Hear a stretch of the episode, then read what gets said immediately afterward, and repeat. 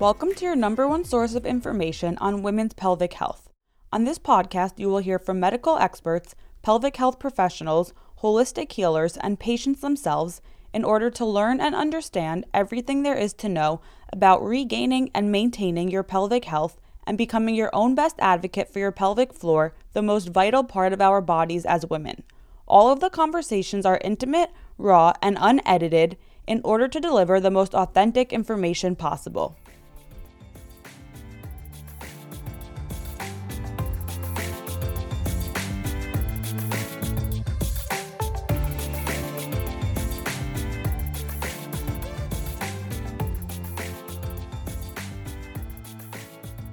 Before we begin this episode, I want to tell you about an unbelievable company called Nunamed. Nunamed has created a urinary tract support tea made solely from herbs which have been tested and proven to both prevent and treat UTIs. My pelvic floor physical therapist recently told me about this product as another one of her patients actually created it. The story behind Nunamed is crazy. The founder, Allie, was in a horrible accident a few years ago that resulted in a spinal cord injury, which then led to pelvic floor problems. Allie now catheters every day, which led to the development of recurrent UTIs. From having to take so many antibiotics to treat these UTIs, she ultimately ended up with antibiotic resistance.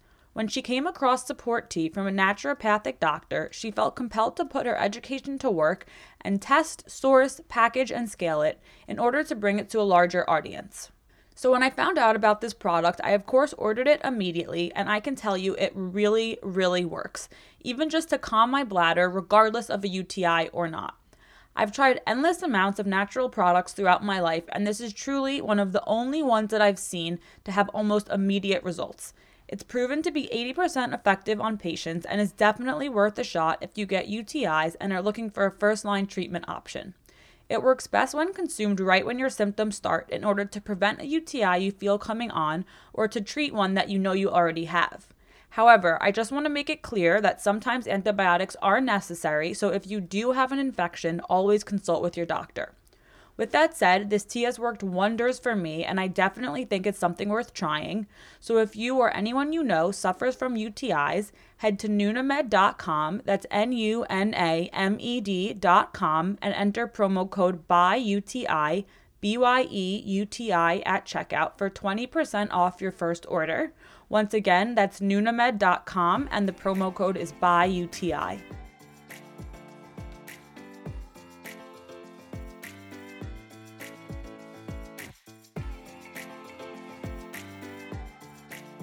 Welcome back to the Women's Pelvic Pain Podcast. Today we are doing a pelvic pain story episode with Kelsey, who lives in New York now, is from Atlanta, and she has experienced several kind of different forms of pelvic pain for at least seven years. Thank you for being here, and I'll let you kind of give us an intro and share your story. Yeah, thanks for having me. I'm really Yeah. excited. Of course. Um, yeah, so I live in New York City now, but I grew up in Atlanta, and I was about 20 years old, probably a little bit earlier when I started first having these pelvic pain symptoms. Um, but I really had no idea what was going on. Um, and when I was 20, I went to a specialist thinking that I had cysts. And uh, I was a couple days before Christmas, and I was in my, think, sophomore. Hold on, can I backtrack? What were the symptoms, that, the pelvic pain symptoms that you had? Um, just like the stabbing, shooting pain, and like in your lower abdominal area? Yeah, lower Uh-huh. abdominal. And you know, I just it would come and go, but it was getting more intense. Right. And now looking back, I see that my hormones were kind of all over the place too. Mm-hmm. was, it was very emotional. Um, so, anyways, I went to uh, a specialist in Atlanta that I was referred to. And again, thought I had cysts, you know, had researched a little bit and was like, well, maybe they, you know, it'll be an easy fix. Right. Um, and then they said, we're going to have to have you have surgery in, like two days, and we think you have endometriosis. Uh huh. And I was just shocked because Right. I had never heard of that before. I had no idea what that word meant, and it was really scary. Um, you know, I'm still in college and uh, just trying to focus on like day to day life and um, doing my classes and taking tests, and had to kind of deal with this um, at the same time. So he went in and did find some, and luckily I was an early stage. Um, but it really wasn't until later that I understood just because it's an early stage doesn't mean that you don't have pain. Um, so I think sometimes that's a misconception. If you have stage one endo, you think, well, you shouldn't have that much pain, and that's really not true. Um, so that's if someone is struggling with that, know that that's comforting. To Right. you know, it's not correlated Right. um, at least from what I understand. Um, and your pain is still valid. uh, so, flash forward a few years, um, you know, I was doing pretty well um, without symptoms. And when I was living in Washington, D.C., getting my, ma- my master's, I kept experiencing that same pain again. And I was worried, thinking, okay, I'm going to have to have another surgery. Um, and when I moved to New York, I ended up finding a specialist and had another surgery, removed more endo, but it was still, you know, an early stage. Um, I was 27 when this happened. And then, So the time span from when you got your first surgery in Atlanta Mm-hmm. to the second surgery when you were 27 in New York was how many years? seven Seven years. years, okay. Yeah. Yeah. And so they were both excision surgeries. Right. And so that was also kind of concerning of why I have pain because the excision, you know, typically is pretty effective for about a decade or so. Right. Um, so I, I began to rehab. It was very emotional having Yeah. to do this again. It was almost like I can't put my body through this again. So it was more mentally challenging Mm-hmm. than, than um, almost than physically. Right. Um, and then six months later, I'm still having this same pain. The abdominal pain. yeah, Uh-huh. this sharp stabbing pain to the point that I fainted at work. Right. Um, and, you know, it was very scary. So I was like, okay, there is something else going on. Um, I started seeing a wonderful pelvic PT here. And she said in the first session, I think you have a hernia. Mm-hmm. So we were able to use the same MRI for my second endometriosis surgery, send it to um, Dr. Zoland, who is a hernia expert here in the city, and he saw it. On uh, it was very small on the MRI. So we went in, and it turns out I had four. So Wow. it was more of the story listen to your body Right. like it was very clear that something was not right um, so occult hernias are just really fascinating because i never again ever heard of that? I thought hernias were something that bulged out of you is very obvious but in females those are just not the same symptoms. So in females it's hidden. And it's it was constantly diagnosed as a cyst. Sorry there's nothing you can do like send you home and it just got worse and worse and worse. Um, so that was um, in April of 2018. So now we're in 2019. Um, and, you know, I'm still recovering. There was a lot of nerve damage. Um, but women should From the hernia from- surgeries. yeah, Uh-huh. from the damage that the, the hernias had done. So it just takes so long for that to heal and recover Right. but the extreme the extremes of the pain like it's not at all the same anymore um, it was like an eight or 9 you know passing out to Mm-hmm. Yeah. maybe like a two or three Right. um, now so you know it's a daily process but i'm so happy that I, this team is here Yeah. because you know that's just goes to show it's like eight years of this very long journey of trying to figure out this mystery so um, it's it serves you well to do your due diligence and to keep looking and to keep finding people who will listen when you say like there's something that's not right and it's not a cyst And when you're in pain, also, you know that something's wrong with your body.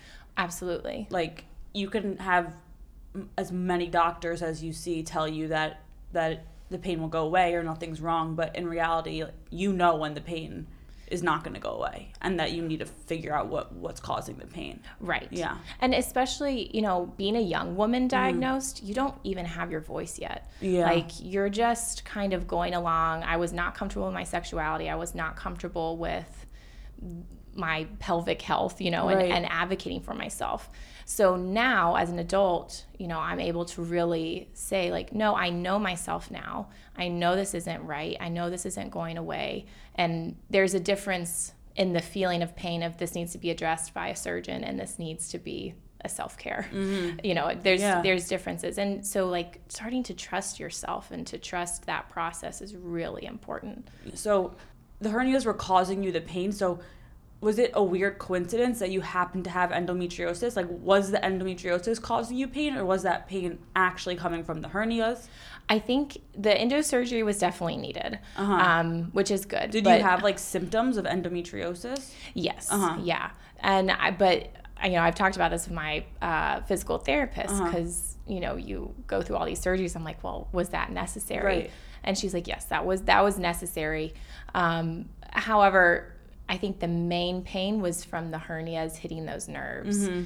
And again, it's like something that uh, really hard to see on MRI and he they weren't looking for it when they right. were they were just looking for endo. Right. So they're not going to be looking for this hidden um, hidden hernia except you know Dr. Zolan when he has his expertise and he can like pinpoint such a tiny thing and it's it's something that you don't even think is going to ca- cause that much relief, but it it really does.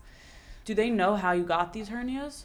So this is another thing that I wish I would have known. I just I feel like I keep educating myself mm-hmm. through this process, but I didn't realize how important pelvic PT was. Right. So when I was 20 after my first surgery, I never went to physical therapy. I didn't, I rehabbed myself, which is, I mean, no one told me to do anything differently. I, I didn't know any better. Because pelvic floor physical therapy, I've never, I don't have endometriosis, but I assume that that's a crucial part of the healing process after an excision surgery? Yeah, I mean, definitely. After mm-hmm. I after what I've been through, I was like, I don't know how this wasn't recommended before. Right. So um, over time, your pelvic floor becomes weak, and then those tears are more from likely to happen. Mm-hmm.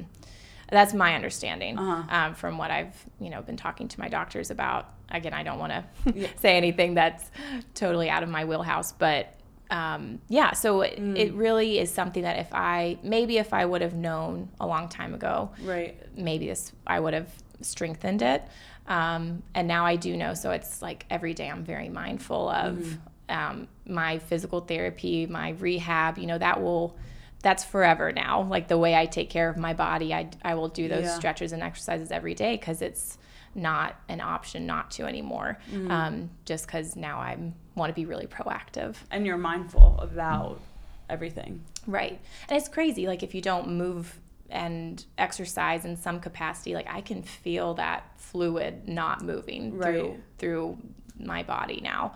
So it's like fluid gets trapped in the uh, hernia area. I'm, right. Again, not the medical expert. but, but, the healing process, it, I didn't even realize how long it takes. Like mm-hmm. it could be a year, it could be a couple of years for the nerve pain to finally subside. So, Interesting. yeah, it's fascinating. So after you had the excision surgeries, mm-hmm. did the pain go away? Or because if the pain was from the hernias, I'm curious if mm-hmm. whether you had this excision surgery for the endometriosis like did it help with the pain or were you still constantly in this pain mm-hmm. until you dealt with the hernias seven years later mm-hmm. the first endo surgery yes my pain totally went away um, and I don't think I had the hernias yet at that time. Yeah, got it. I think I know when they started, uh-huh. and I uh-huh. think they, I think they began forming when I was in grad school. Right. Because um, now I can kind of track that, but it makes sense that the pain would increase over time as the hernias get bigger. Right. So the second surgery, my pain did lessen because I, I do feel, you know, there was some endo growth, and mm-hmm. it was important to take that out. Um, but it was like not lessened to what it should have been. Right. So, um, and now I know why. But absolutely, it did make a difference. Mm-hmm. Um, and now, hopefully, I won't need another excision surgery for a long time. A while. Uh-huh. Yeah. And when they address the hernias, they have to surgically remove hernias as well, right? So no? he goes in, he went in and used surgical mesh uh-huh. to close the oh, openings. Uh-huh. Yeah. And so, you know, I was very worried at first and, you know, because I just didn't want anything to you know i didn't want to move too quickly and right. mess anything up. So you can't like lift over i think it was five pounds for a very long time. Mm-hmm. um, so the mesh is in there but i think it's he said it was a 99% chance that i would never have to have it again. So i was like i will take those odds and do this That's now. so interesting. Yeah. So and it's it's really amazing when you think about how much your body can continue to do when you're in pain. Mm-hmm. Like I pushed myself through so many things with four hernias. That's and I had no idea. No but idea. you know, when you are a woman with chronic pain, as I'm sure you understand, like you have this high pain tolerance that you just keep going, Mm-hmm. and then your body eventually, you know, maybe maybe you faint, and you're like, okay, this is it's time to really slow things down and figure out what's going on. Yeah, and it's unfortunate that it has to get to that point in order for you to realize that this is something that has to seriously be addressed. Yeah, or even sometimes for people to take you seriously. Yeah, that too. yeah, Probably more so that. yeah, yeah. um, so how many doctors do you think it took you? How many doctors did you see until the point where it kind of took you to have this answer about these hernias? Oh man. Okay, so counting my time from DC Yeah. on when this second wave of pain happened, I would say five, Right. five or six. Yeah. Yeah. And doctors were just telling you it's a cyst. Mm-hmm. Yeah. Don't worry about it. Yeah. I had several several OBGYNs say it's just a cyst. There's nothing I can do. I don't see it on the screen. It must have burst. Sorry. And that happened so many times that I was like, this can't be what it is. Like Yeah. I'm not I I know myself like this has to be something, Something different. else. Yeah. So and I you know I've had cysts burst before, so I So have I. you know and you know Painful. that pain right Yeah, and then it goes away. Right. So it, there's like, and you feel it when it's subsiding, but it's, Yeah. you know, it takes a while, but you know the difference. So absolutely. Learning your body and learning what means what is something only you can can know. A hundred percent. Okay, so another question I wanted to ask you was, I guess throughout this entire time span that you've had these issues, endometriosis and the hernias, up until now, but how did it and how does it continue to kind of just affect your everyday life?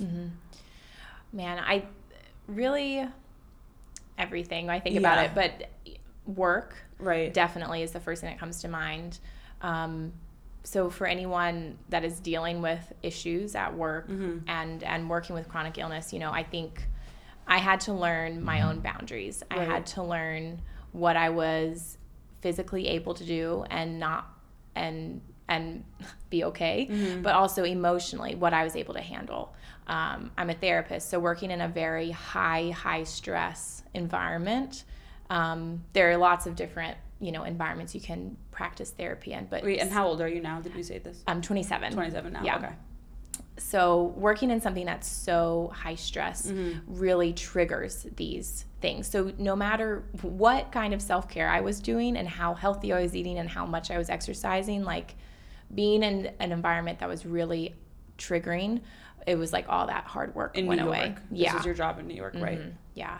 So I think I had to make a decision of what am I willing to, like, what am I willing to do? Mm-hmm. Because I love the work I do. I love, um, especially working with women, working with adults, you know, Yeah. dealing with day to day issues. So I need to find an environment that is conducive to me. Right. So now, you know, I don't have a typical nine to five anymore. Um, and I love it. It's like it's my my stress level has plummeted, and I can relate. right, yeah, and it's like your whole body feels like I like I feel like I can breathe again Yeah. um, just because my body is relaxed.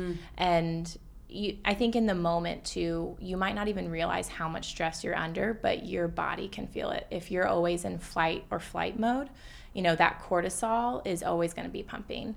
And that's something that we have to be more mindful of. And it's okay, like to let go of guilt and not feel like you have to be in a job um, even though you might enjoy it like and i definitely absolutely loved my my job that was higher stress but letting go of guilt of it's okay to not do a nine to five. It's okay that your day to day looks different than other people. Doesn't mean you're any less of a hard worker.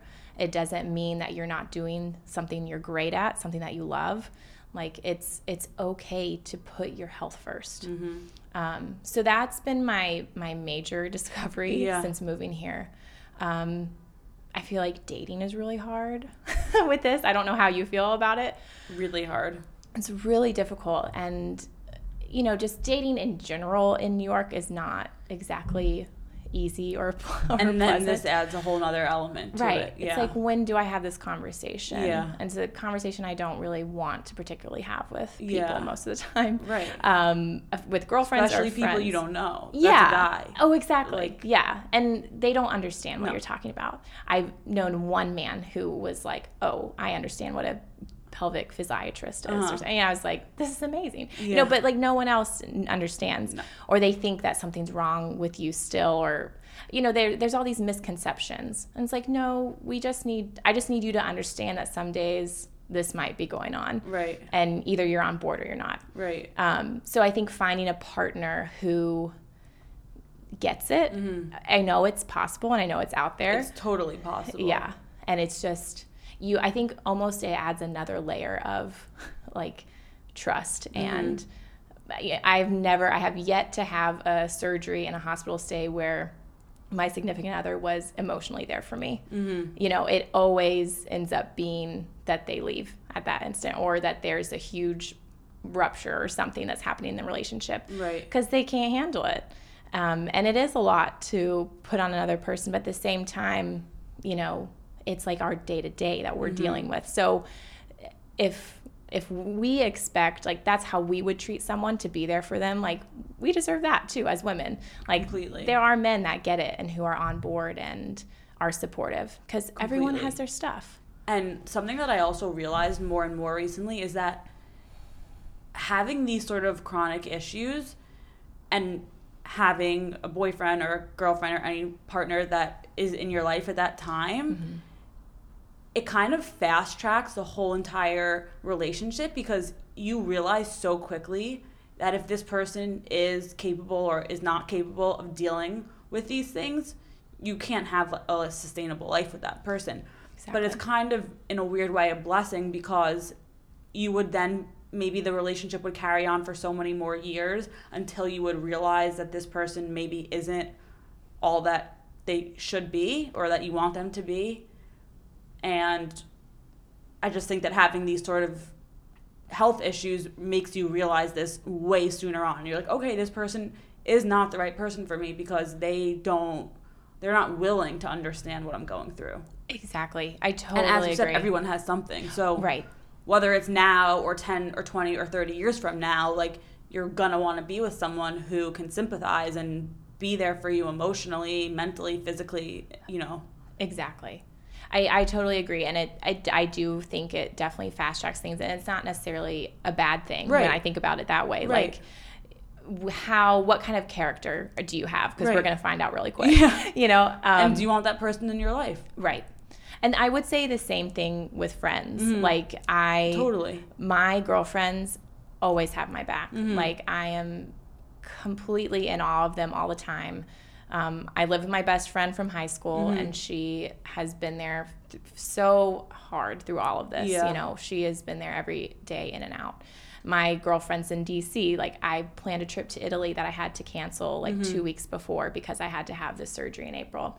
And they literally got a cardboard cutout of my head and carried around Italy. That is so funny. Yeah. So I, you know, my head went to Italy, but I'm in all these pictures, and it's just like those are the types of female friendships, Yeah. you know, like Yeah. because they get it, and and they they get it if I'm like I'm just not up for this or that, and they there's no questions, and there's not guilt, you know, there's just there's only love, Mm-hmm. and they've taught me how to be a better friend, you know, they've taught me what that selfless love looks like. Um, and sometimes I don't know if, if it if you have ever experienced this, but sometimes I almost feel guilty like they do so much without me ever asking. Right. And it's like it's almost overwhelming of how you know how wonderful Yeah. your female friends can be. Yeah. It's just they're they're amazing. Yeah. But that's you realize when you go through these things how kind of lucky or special Mm-hmm. it is to have these relationships with people that you might not have necessarily like fully appreciated, Oh yeah. you know. Yeah. And I know a lot of women that would probably agree that like you never stop needing your mom. Yeah. You know, I Never. God bless her. She has rehabbed me so many times and you know, helping me shower and dress and stuff that she should not have to do when I'm 27, you know. Yeah. But she she's selfless with Mm-hmm. that and she she is grateful that New York has had such a good team of people. So you really do you see who's in your corner and who has your back and who's going to be lifelong mm-hmm. with you through this. So it, as many things that as can be challenging in friendships and relationships, there's like this amazing other side right. that you really get to know people on a different level. Completely. Yeah. And well, speaking of your mom, I assume that you, I mean, you said she was a large part of kind of your support mm-hmm. while you were going through this, but is there anyone else, or you can talk about your mom, but in specific, that you kind of went to to talk about the problems that you were having throughout the whole process? Like, who were your kind of go to people, whether it was like a, your mom or you know, a therapist, or mm-hmm. who did you rely on the most, or no one, if mm-hmm. you know? I definitely, definitely my mom. Yeah. Um, you know, I, I talk to her a lot about just the day to day things that are yeah. difficult. Um, you know, and her kind of giving me that freedom and permission to be like, Kelsey, you don't have to cook tonight. Like, just go get a salad or something, right. you know, like having her kind of rationalize some things of like, just take it Which easy. we always need someone to rationalize right, our right. own thoughts. exactly.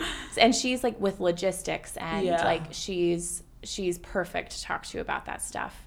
Um, in terms of like relationships and dating issues, like I would definitely go to Lindsay, my best friend, right. you know, talking to her. I talked to her a lot about how difficult it was. And I, my other friend from high school lives in Denver, and uh, you know, she always has a listening ear, and those girlfriends, girls from DC. So, um, you know, being able to open up to them about like this is how this is affecting my dating life and this is how this is affecting me at work mm-hmm. um, i was also really lucky with you know girls that i went to the program with at gw and um, getting my master's and then some of them moved up here and then i had some girlfriends at work and like they could see it every day they yeah. could see it on my face that i was in pain and still going but you know just little things that they would do um, you know like getting me a coffee or some, right. something small right. like makes a big difference um, so definitely I, I would say emotionally like the support system was wonderful but i saw a therapist um, mm. you know i think any good therapist will tell you they see a therapist too right um, and it's so important to process our own stuff so when i was in dc dealing with this i went to a woman and she was she was fantastic. She really for the first time helped me really own my story. Mm-hmm. And it was something I had minimized for such a long time of oh yeah, I have endo and I don't really think about it cuz that you know, I, it's not yes, it's a chronic illness, but it's not life threatening. You know, I it was I minimized it so much mm-hmm. as like it could be so much worse. Um, but she really helped empower me to recognize that this is just a part of my story and it's still affecting me. And um, when I moved here, I actually saw a somatic therapist, um, and she is fantastic, Andrea Lay. And what is a somatic therapist? So it is. She works. You lie on a table, mm-hmm. um, and she works I think she usually starts at my feet. Andrea, if I'm getting this wrong, I'm sorry. Um, she starts at my feet and then asks me like where my pain is. Mm-hmm. And you're kind of having this cool out of body experience. Like your mind is talking to your body. And she helped me really understand that my body is holding the trauma. And I I just would lay on that table and, and weep. And it was such a release mm-hmm. that like she said you're angry at your body. Your body has betrayed you. Right. And I was. I was so angry. And I it took me, you know, several therapists to really understand that and these, you know, talk therapy and somatic is really awesome to do a combination of both. But owning that and then kind of forgiving my body. Like, you know, I only have one one of you. Yeah. So I need, I gotta get through this. I have to figure out how to make peace with you. Mm-hmm. Um, so, really beginning to let go of the anger at myself or feeling like it's my fault, feeling like it's a personal failing. Um, there's always that discomfort kind of in the back of your mind of, um, well, will I be able to have kids or will this affect me? Or, you know, or what will next year look like? Because the past couple of years have been completely unexpected and right. um, really difficult. So, you do have that fear but um, if you're going to a good therapist, you can kind of learn to self talk. Mm-hmm. And it's a daily thing, it's a daily struggle I have to do. Mm-hmm. And I also just want to touch upon something that you said with how the first therapist helped you come to terms with like owning your story and i think that that's Mm-hmm. so important and Yeah. something that a lot of people probably can't even do throughout their entire life Right. and i think especially a lot of women kind of have some sort of chronic illness or any sort of health issue and want to shove it under the rug because they don't want to talk about it they don't want people to know that they have it they want to present themselves that everything's fine which mm-hmm. is how we all kind of want to present ourselves Right. but I think that there is so much importance to being able to come to terms with what you're going through and then being able to articulate that to people who are important to you and even people who you meet that maybe you don't know. You meet for the first time and being like this is who I am. This is my story. Like we all have a story mm-hmm. and kind of being confident in talking about it Oh, is yeah. like a huge part of the healing process and just self like care and self-awareness and being comfortable with yourself Absolutely. Yeah. Yeah. I mean, and this podcast. and it's hard to do that it's like really hard for people you know even me me it's, it's hard for all of us to talk about our what we're going through Yeah. yeah Like this podcast can give so many women a way to identify. Thank of, you. Yeah. I mean, it's amazing. If I would have had this 10 years ago, Yeah. then it would have maybe I would have not felt alone or Mm-hmm. crazy or like pain was in my head, Right. you know, because when you share your story, you're empowering other people to also own their stories.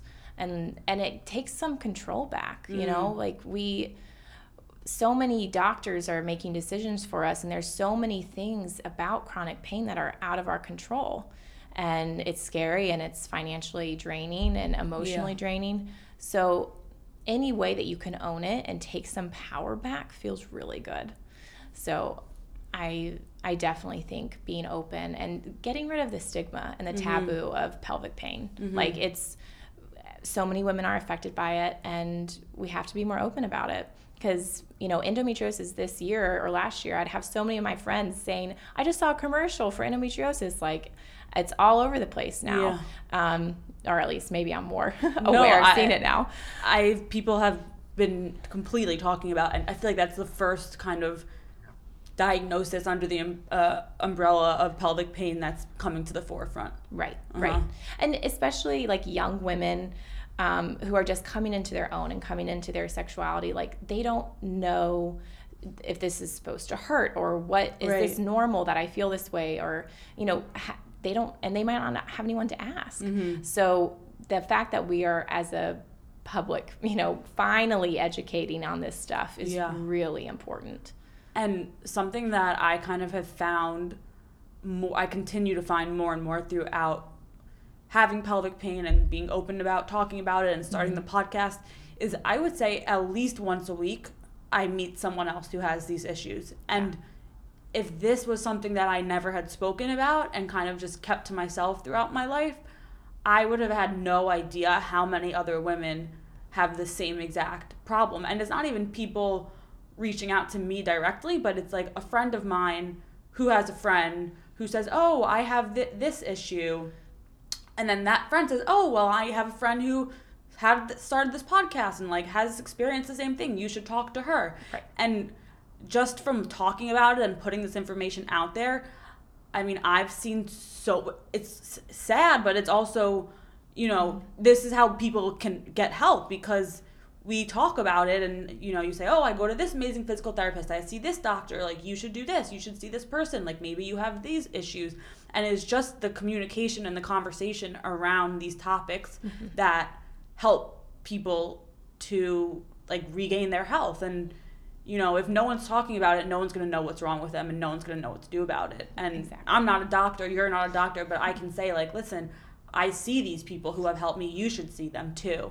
And if it weren't for the conversation, who knows how long it would take for all of these people to kind of figure out what's going on with them. Right. And I always tell people that too. I'm like, just talk about it because you will find someone really quickly who has the same exact thing as you. But if you don't talk about it, you're never going to know. The first week I was in my physical therapist's office, I saw a friend that I went to school with there. And I looked That's at her and I was like, What are you doing here? She's like, what are you doing here? and then she came on the podcast. That's and yeah, but it's just, you realize how common these issues are Yeah. and that they are treatable. Mm-hmm. Yeah. So, and there and it might not ever be quote unquote normal Mhm. but you can get a new normal yeah. and once you do realize that okay i can have a quality of life that is good again Uh-huh. it's it's life changing and it, it takes talking about it and it takes being really persistent Mm-hmm. and going to see more specialists or going to see a different team of doctors you know like sally Sarrel, she practices in new jersey and new york This is your physical therapist. Yes. Uh-huh. Um, she's fantastic. And I mean, she didn't even, just because she has such experience and such knowledge with hernias, she didn't even look at my MRI and she could tell, you know, that I had this. How could problem. she tell? That is a good question. I think when she was doing the exam, um, she could feel Uh-huh. on my stomach area Uh-huh. that it was there Wow. was something like a There, hole. Yeah. Um, again, I'm probably butchering how she did it, but you know, and again, obviously we had that confirmed, but she recommended me to pelvic rehab medicine and Dr. Ahmed, you know, she helps me like quarterly. I go do shots to Mm-hmm. help um, just calm down my pelvic floor. And do you feel that they help? Absolutely. Mm-hmm. Yeah. And I think it's something that it's if you're in a crisis, like if Right. if you are have a really bad flare up, you know, she you can go in there and get treated. So it's not something I do regularly, but Mm-hmm. um, I was going to her pretty regularly in the beginning. So like they're fantastic, and then they you know hooked me up with um, an acupuncturist here. So Mark Thompson Acupuncture is in Midtown here, and they specialize in pelvic acupuncture, and it's really made such a difference because now I'm at the point that That's amazing. it's it's incredible. Like I would have never thought that acupuncture had an effect on your pelvic floor, Right. Because I just didn't know any better. Do they do anything different? I mean, I don't know if you've been to an acupuncturist who doesn't specialize in the pelvic floor, but is there something that they do differently? I'm just curious. yeah, they do like the normal, I guess, trauma Mm-hmm. points, um, and that and he also, you know, Javier is the person I see there, and he really recognizes like, okay, this is an emotionally traumatic thing, so we're also going to address that. So it's mentally helpful, and then he also does like right on that inguinal um, nerve area the, the i guess not dry needling but it's um, he's really working that muscle out. Because it's still there it's getting looser every week which is great but um, they're it's just because the the nerves are still healing. Right. so he helps really target that in a in a different way. So it goes really well hand in hand with pelvic pt but it's really helping those muscles calm down and release. Um, and he, he does recreate the pain when you're there so it's a, it sometimes can Yeah. hurt a little bit but it's like immediately like after the next couple days like it was So a huge relief, Wow. yeah. Can you talk a little bit about what your process now is like in terms of the healing and recovery process after finally being diagnosed and treated for all of the things that you were experiencing? Yeah, I would say every day um, I journal now. Mm-hmm. Um, it's so it I want to start doing that. Oh, I love it. You know, Yeah. I, I got onto because of my best friend. She does this too. It's the five minute journal, and it's like a bullet journal. So it doesn't take too much time, and you do it in the morning and Mm-hmm. at night. I need to start doing this. I, it's something I think about often, Yeah. and I haven't done it. But I feel like it just a is therapeutic, and b you kind of can look every you can look back at every day, like Mm-hmm. how you were feeling, what you wanted to do with that day, like what your emotions were, and like Yeah. what you want to accomplish. And it's really cool to have that kind of logged on paper. Oh, it's amazing, and you can even just see week to week your progress. And it's I got mine on Amazon, Mm-hmm. Yeah. so sh- shameless plug for Amazon. Um, but you they have a quote of the day, and it's it's just nice because it's not this intimidating of like spill your guts. Right. It's very like directed. Right. Um, which is, and if I'm gonna do something in the morning, like I can't Efficient. yeah, I need to do it yeah. quick. Um, so that's I start with my mind. Mm-hmm. I have to start with putting myself in a good headspace. Um, I always do my PT and some type of exercise.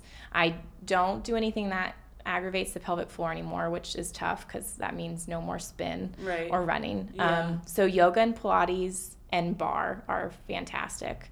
So I'll do that. I've heard controversial things about barre. So, yes, this was something I learned. I don't do certain moves. So I I kind of cleared it with my PT. So talk to your pelvic PT. Yeah. Um, basically, I like do the videos so I can kind of skip around. Oh yeah, yeah, yeah. I Um, do some videos too. Yeah, yeah, because I was like, it's just easier than actually So going much there. Um, so yeah, talk to your PT Yeah. and see because there are certain moves that I do not do. Uh-huh. Um, but the some that are really good, like the because they have a lot For of Pilates esque, yes, Yeah. stuff.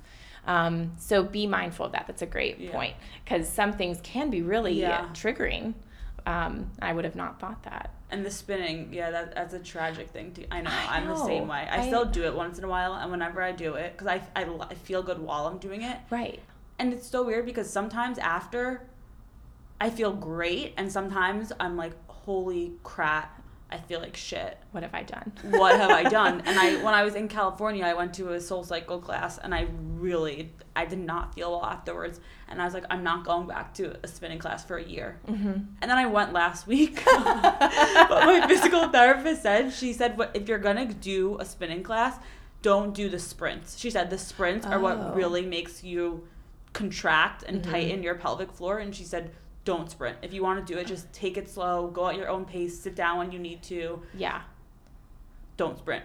See, and that's good to know. and it actually helped. Yeah. Okay. Yeah. That's good to know because, Mhm. and then I'd have to like sit in the back because I don't want to be yelled Yeah. at. It depends like the, what kind of instructor you're I getting. know. Sometimes they're like, you're not keeping up. I'm like, no, I just can't. I know. Yeah. but that's good to know. Maybe I can incorporate that one day. Yeah. Slowly. Slowly. Yeah. Um, and then and then nutrition is Mhm. something that's some like very helpful. Um, I'm I try to be paleo, so Mhm, I don't me always too. succeed. But Yeah, um, if if it's like if it's five or six days out of the week that I'm good, it's better than nothing. it's yeah, and Uh-huh. it makes a huge difference. I agree. And you also don't want to be so extreme, which is something I've gone back and forth with my entire life. Mhm. When you're so extreme, it takes like a really big mental toll. Right. And to a certain point, you kind of just want to live your life and not think about everything you put in your body. yeah. Obviously, you know, people like you and I are already so mindful of our bodies, hmm and it's so important to eat healthy. Right. But at the same time, it's also important to realize okay, if I do this five days a week, that's great. And the other two days, I can have fun and go out with my friends and do what I want. Right. Uh-huh. And I never want to be that person who's like Yeah. drawing attention of like, Yeah. oh well, which restaurant are we going to go to? Yeah. Because and you know, And normally I've already gotten myself that. I have too. so I'm like, guys, I'm not picky. Like I can find something wherever we go. I'm the same exact way. but and it's just because they care and they love you. Yeah. Um, but yeah, so I feel like if you're doing all of those things Uh-huh. like the best you can most Yeah. of the time, like it does make a huge difference. But you can't Right. kill yourself over it Mm-mm. either. Mm-mm. It's because that's not sustainable. Exactly. Yeah. That's actually what I. That's the word that I use. I'm like, is this sustainable? Like, is it sustainable to do this? Exactly. Yeah. Think about it. If it's not, like, you have to just incorporate more balance into your life. Mm-hmm. Yeah. And I think if you start with that mental piece Mhm. every day, it's that's made the most difference for me. Mhm. And I look back at the journals of when I was recovering from uh, last year, and it was just like heartbreaking. I can't even read them, but it's just it was such an emotional. I was so down, you know, and it was. Um, but looking back then to now, like you said, it's like Right. a record Right. and you can see like okay that's growth and while i felt So really weak yeah you, like i felt And you'll so weak but you're these so strong oh yeah. Yeah. yeah and it's something that can help other women like if you have a friend that goes through the same thing like okay this is what i did and like even on the days where you feel like crap and you do not want to write like just do it because Mhm. it's it's cathartic to get it out and then you're gonna look back a year later and be like i'm a warrior like we are strong Mhm. women with chronic pain are the most incredibly resilient group of women I've ever Mhm. met. And we just keep going and you have to. And to have a record of that, I think is can be really empowering. Like I said, you know, owning your story. Um, so I, I definitely encourage people to do that. I I'm gonna I think I'm gonna get a journal today. Awesome. and as you said, it's not like you have to sit down for an hour or Right. hours a day. Like you can sit down for five, ten minutes Mm-hmm. in the morning or at night or whenever you have time during the day yeah. and just write down your thoughts for Mhm. five minutes. Yeah. And it can be like a simple thing. And the part of that gratitude, this the journal is Mhm. focused on gratitude, and so I think that also helps reframe because like sometimes the things that you and I are grateful for are going to look very different Right. than other people that don't Right. have chronic pain. Like a lot of times, I'm like, I'm grateful that I could do yoga today. I'm Mhm. grateful that I woke up with a two pain level today Mhm. instead of a five Right. and you know that acknowledging those things on good days can be really helpful and then on bad days it's like okay i'm still going to find something like i'm grateful that i can work from home today because Mhm. it's a really bad day. Or so you know Yeah. whatever it is um, there's always something to find. And it, that increases our resiliency and our grit you know being in a headspace that we're grateful. Hmm um, it's it's really changed my my outlook. And I also one other reason that I think that journaling is really actually such an important exercise is because not that I I don't do it, but I'm gonna start doing it.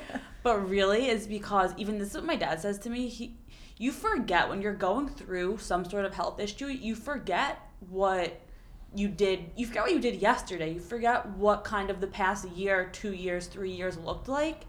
And I think that if let's say you have a flare up, you can look back and be like, but I felt good for this amount of weeks or this amount of months. And when mm-hmm. you you know have a week where you don't feel well, you forget about the weeks that were good. mm-hmm. And having it written down in front of you and being able to see, oh well, all of these days I felt so good. So you know what? I'm having a bad day today or I'm having a bad week, but don't get discouraged because you had so many good days before this like Mhm. you're not going to be in this place forever this is just like a small period of time Yeah, it's temporary. Yeah. And that's such a relieving thing to think about Mhm. too.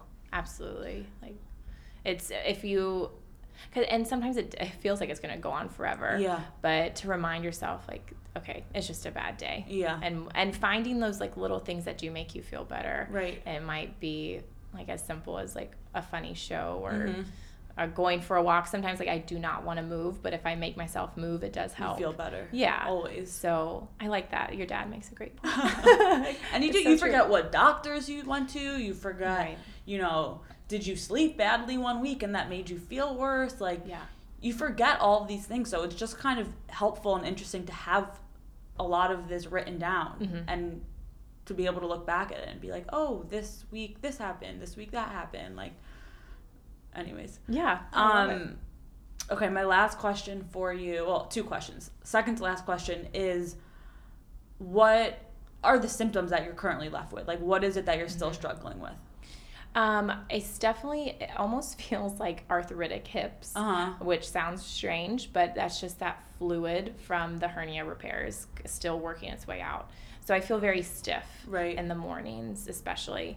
Um, and then it's getting better, but that um, it's more of like a, a dull pain now than a sharp stabbing pain uh-huh in the pelvis, but um, that gets better if I'm exercising and moving. So all of this that has happened, like if those are my only things that I'm Mhm. dealing with, I'm thrilled. Right. Because it has like, okay, I have things that I can do to address Right. this. And um, yeah, acupuncture and PT are something that I will be doing forever. And and if that's if that's what, What- maintains, right that's great. right Like and it becomes a mindset of like okay i'm going to get to this new normal Mhm. of like a level two pain and that's going to be my normal and that's okay so what do i need to do to make that stay at a 2 Mhm. and incorporating that as much as you can Can you give us a quick explanation of how you think, like just in your own terms, how pelvic floor physical therapy has helped you recover?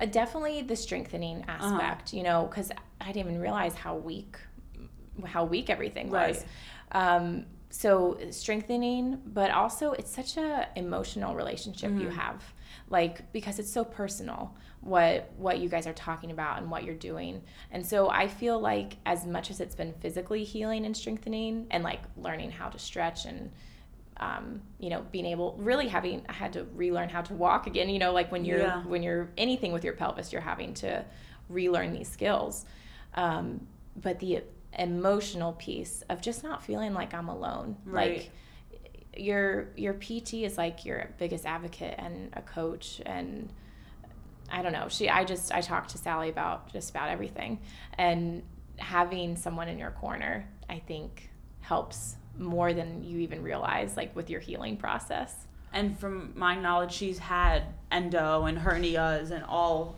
of the same issues that you've had. So Mm-hmm. Yeah. that probably makes it even that much more of a special relationship. Yeah. And like speaking of what you were talking about earlier, like using your own platform, Mhm. like she uses her voice to be such an advocate for women. And she's organized the Endometriosis Summit in Mhm. March in Mhm. Hoboken.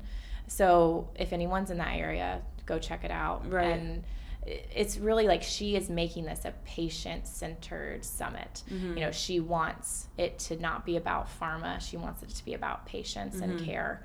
And she is a perfect example of someone who has taken their story and owned it and not only uses it as her platform but helps so many other women so she she's amazing Can I ask you one other question? Sure. Did you have any sort of pain, like vaginal pain or rectal pain or bladder pain? Because I know that that sometimes comes along with endometriosis and obviously are indicators of different pelvic floor issues. mm-hmm. Um, so I was just curious about that, or like sexual, like pain with intercourse. I know a lot of women who have endometriosis have that. So did you experience any of those problems, or was it mainly just pain in your like lower abdominal area? Yeah, luckily I didn't have that experience as Mhm. much. Um, I would say definitely the bladder issues Yeah. because the nerves are so.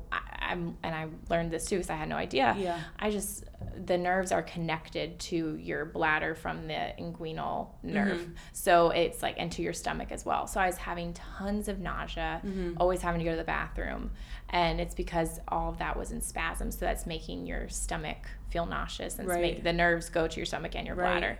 So that was a main symptom. Uh, luckily, like the, I would say, vaginal pain was Mhm.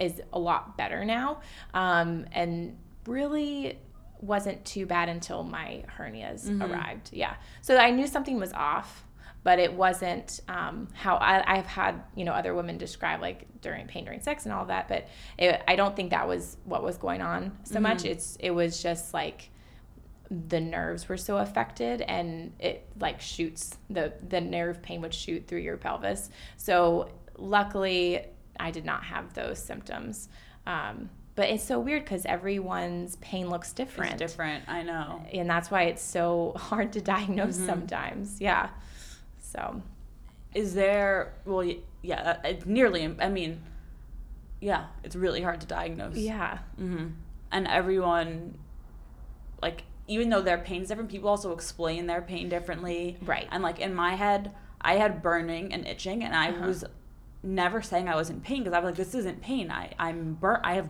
vaginal burning. Mhm. And when my gynecologist, after seeing many gynecologists, finally I went to one who specializes in pelvic pain, and she would tell me she's like, you have pelvic pain, and I was like, what are you talking about? Like, I have vaginal burning and itching and bladder frequency and right like I had lower back and sciatica pain. And she's like, yeah, you, you have pelvic pain. You have to see a pelvic floor physical therapist. But it's just hard to kind of sometimes connect those two pieces of like, okay, pain is just a really broad term and mm-hmm. everyone's pain is different. And I actually kind of like like like the word pain in a weird way uh-huh. because it's just a term for discomfort and it kind of simplifies everything, you know, instead of like trying to be so specific and like I don't know, it's just yeah, I have a form of pain. yeah uh, yeah You know what I mean? That makes and it makes sense. it like easy or to for me and for like other people to wrap their head around yeah in a in a weird way.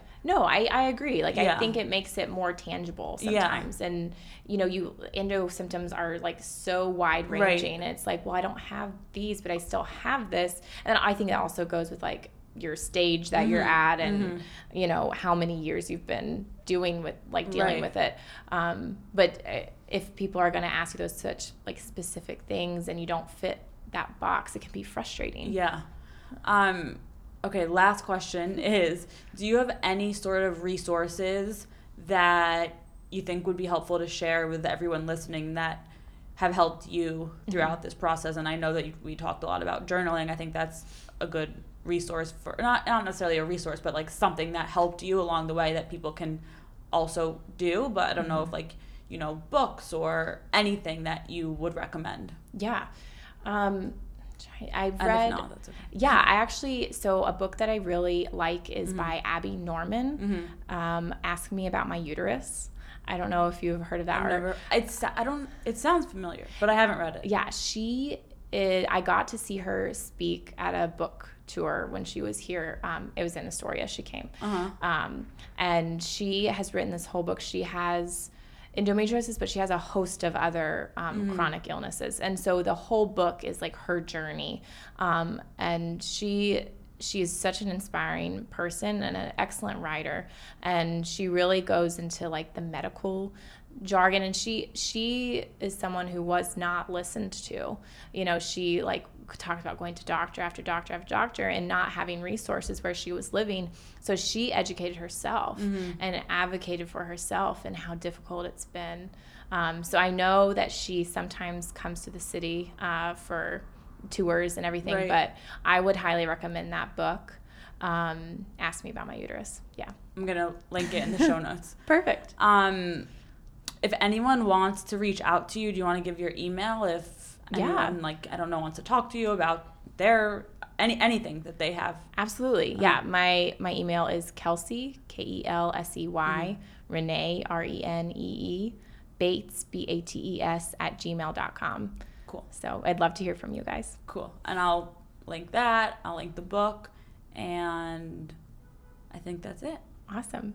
Thanks Thank so much for having me. Thanks for sharing your story and being so articulate and descriptive and letting everyone listening know that there are more people out there who are going through this and coming out on the other side. Yeah, you're not alone. Nope. Thank you. Thank you.